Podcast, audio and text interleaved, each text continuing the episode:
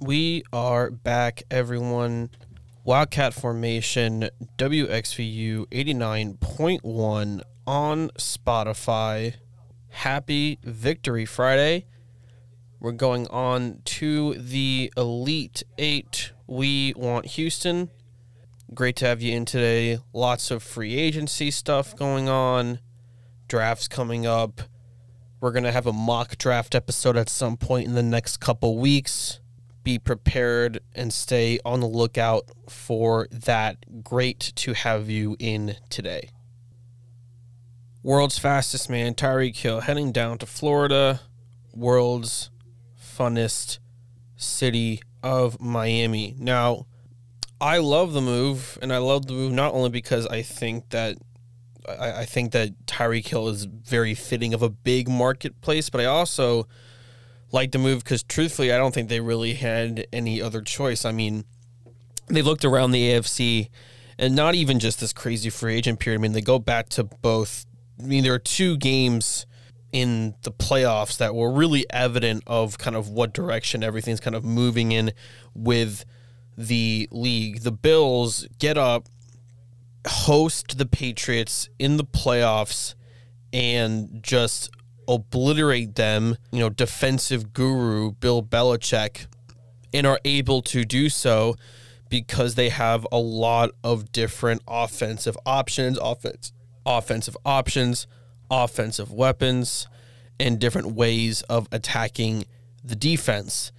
And then just later, a little bit later on, we see the Chiefs and the Bills put on the game of the year and I can tell you right now that if the Chiefs are not able to match Buffalo in terms of weaponry, then there is no way that game is as long as it is or as exciting as it was. So I think now they're recognizing that this is people like Tyreek Hill, players like him with his physical attributes, are what's necessary to win right now in this state in the NFL. And so I think them being cognizant of that is a good step in the right direction. What I especially like is that they're leaning into their their identity, um, which is speed.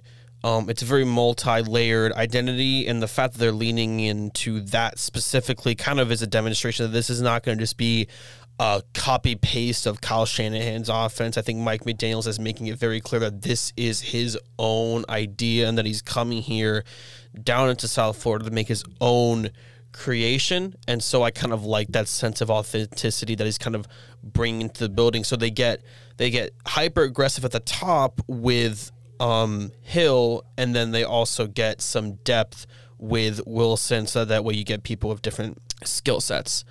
Um i also like how they approach their situation in terms of signing uh running backs I think that the way to go now in the NFL, in my personal opinion, like if I were a general manager, if I were head coach, this is what I would want personally. You can't just have a running back committee be kind of flat out. You kind of have to have a one-two punch with different skill sets, which I think they're what they're doing here, where you have a kind of a three down back and you have a receiving back that you can do with different kind of route combinations. And so I think that's what they've done here. You have Raheem Mostert, who's just a bully um, in the A and B gaps. And then you have Chase Edmonds, who can do a lot of wheel routes. He can do a lot of Texas routes. And so they're adding it's it's a continuation of that multi-dimensional kind of approach that McDaniels wants to take. And I think that we're seeing it a lot be successful in terms of running attacks. A lot of successful running teams. Um, the Colts with Jonathan Taylor and Hines having different skill sets. The Detroit with Swift and Williams having different skill sets. Um, my personal favorite, uh, Josh Jacobs and um, Kenyon Drake. Um, and so you kind of have to be able to kind of have a balance of skill sets where you have a three down and a receiving back just to create as much offensive versatility as possible. That's why I think a lot of people were very frustrated when the Jaguars in the 2021 draft took a first round pick on Travis Etienne when they already had James Robinson because Etienne is not quite as known as a receiving back. He's more of like a power scat back. And I know that it's a very unique physical mold to be in, which is why he's a first round caliber person. Um, but I think that there were other more stronger receiving backs that were available later in the draft that they could have taken to kind of complement James Robinson's skill set more. Because it's okay to draft running backs to add more dimension, but if you're doing it for depth, is not it's not quite as much of the system that you want to really go into. Um, and so I think that Raheem Mostert and Chase Edmonds' skill sets give two a lot of options, but it also creates a lot um, more facets for the defense to kind of take account of. I think they're making it very clear that they're giving that they want to give two of the best pieces necessary to flourish in today's league. Um, Mike is a smart guy. Mike McDaniel is really bright, gifted, work with a lot of really smart people. He's gotten to the NFC title game with a QB in Jimmy Garoppolo with a lot of very similar physical limitations um, than Tua, and so I think he will be able to bring that experience working with him, you know, and just kind of come in and be able to work with him, be very close with him, and you know, Mike is very he's very young, personable, and so I think that that matters a lot as a lot of people are getting younger, better, faster. And so I'm really excited to see how that relationship translates into what they can make together of the offense. In terms of the division, I think the Bills are going to be first place for the next seven, eight years for this foreseeable future. I just think that Josh Allen is so physically overpowering and gifted that there isn't really much that any team can do, AFC or NFC, to really counter what he's capable of. But I don't see that as a very discouraging fact. I think the Jets, in truthfully, with the successful offseason that they've had and the in the draft capital that they have coming up, I really do see them as a six seven win team this year. Um, they'll be better. I but I do think they're about a year away or so from competing from a playoff spot. Um, although I do, I but I I do think that the Jets versus Dolphins games are going to be very exciting, very fun, very entertaining.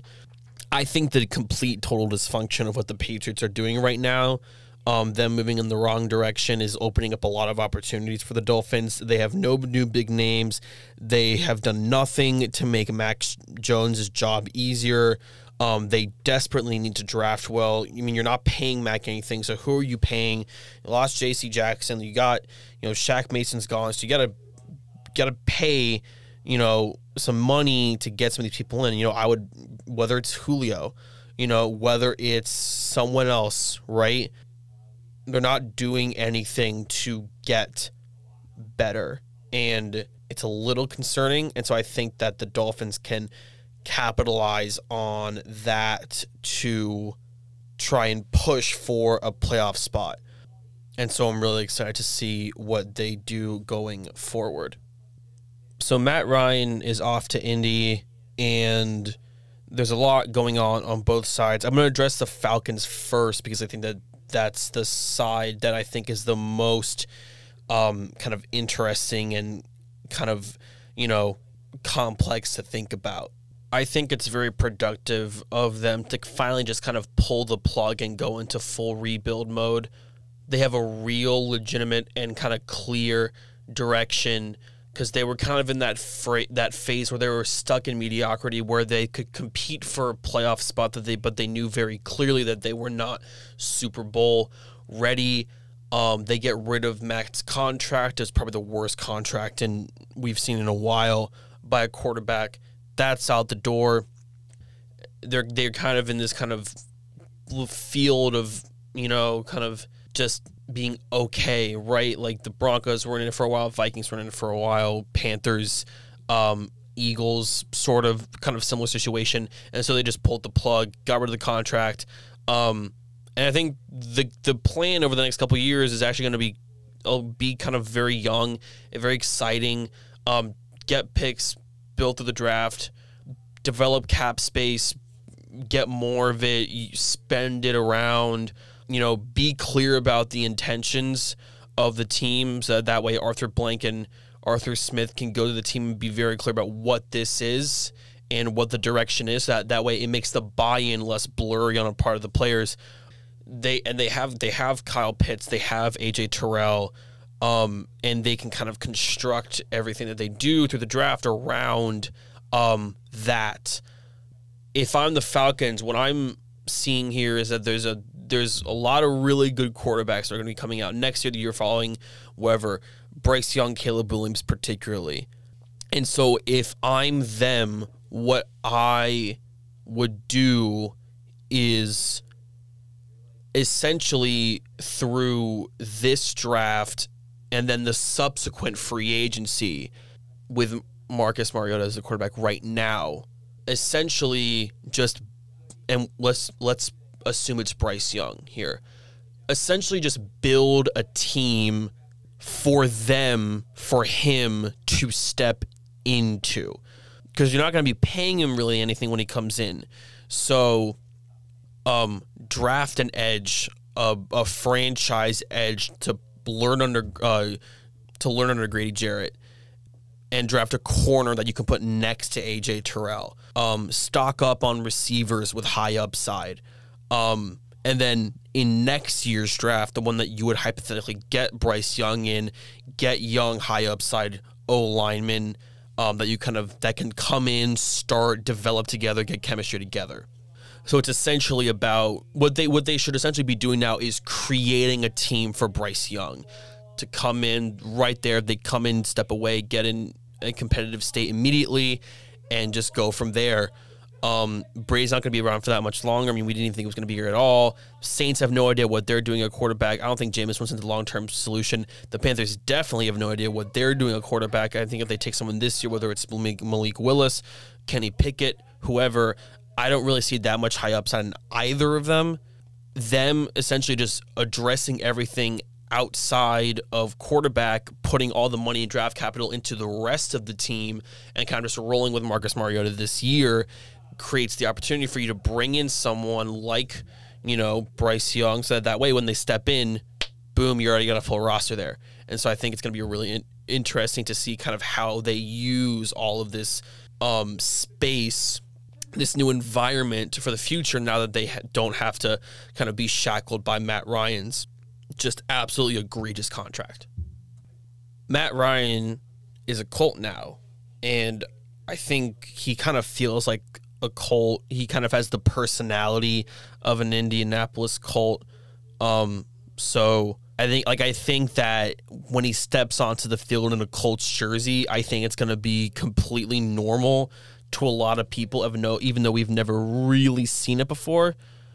I think basically what they're saying is the Colts are saying is we're done with ceiling guys. And our roster is really good right now, and we kind of want to just be able to come into the building and know what's going on.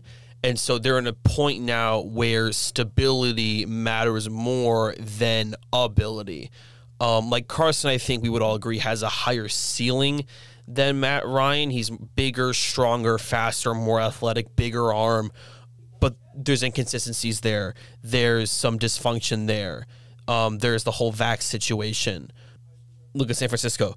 Trey Lance has a higher athletic ceiling than Jimmy Garoppolo, but Jimmy G can give you the same thing every single day. They basically want to be able to come into the building and know and being like, okay, we have Matt Ryan, we know what he's going to give us every week, and so that that way, when we build this team, when we construct all these kinds of things, we can just do it in a way that's kind of safe and free of instability. And so I think Matt's going to come essentially right in and set the tone. Um, they have tons of footage of him, and it's going to be really easy to kind of develop stuff. Um, I think you you kind of bring in bring him into the system and right away just have him lean into JT, Jonathan Taylor to make up for his lack of mobility. This is going to be like probably the best run game he's really ever had. Draft receivers that can make the most of him. Um, draft burners, draft guys that can get open, route runners shift people that can kind of make their own plays instead of kind of like plug and play guys or guys that have to go down the field and make the biggest play of their life. Just draft guys that can kind of create things for themselves to make Matt's job easier. I think they if they do that with the draft capital that they do have remaining, then I think they should be good to go. And I think that, you know, pending that, you know, Robert Woods has the season of his life, I think that this should be a very easy division for them to win. So I think it was a, it was the right decision on the part of both teams. That's all we're gonna have here for today. Everyone, March is mad. April's gonna be just as hectic. I think. Happy Friday. Wildcat Formation. This has been on WXVU Radio Villanova on Spotify. Thank you so much for tuning in. We'll see you next week. Stay classy, Villanova.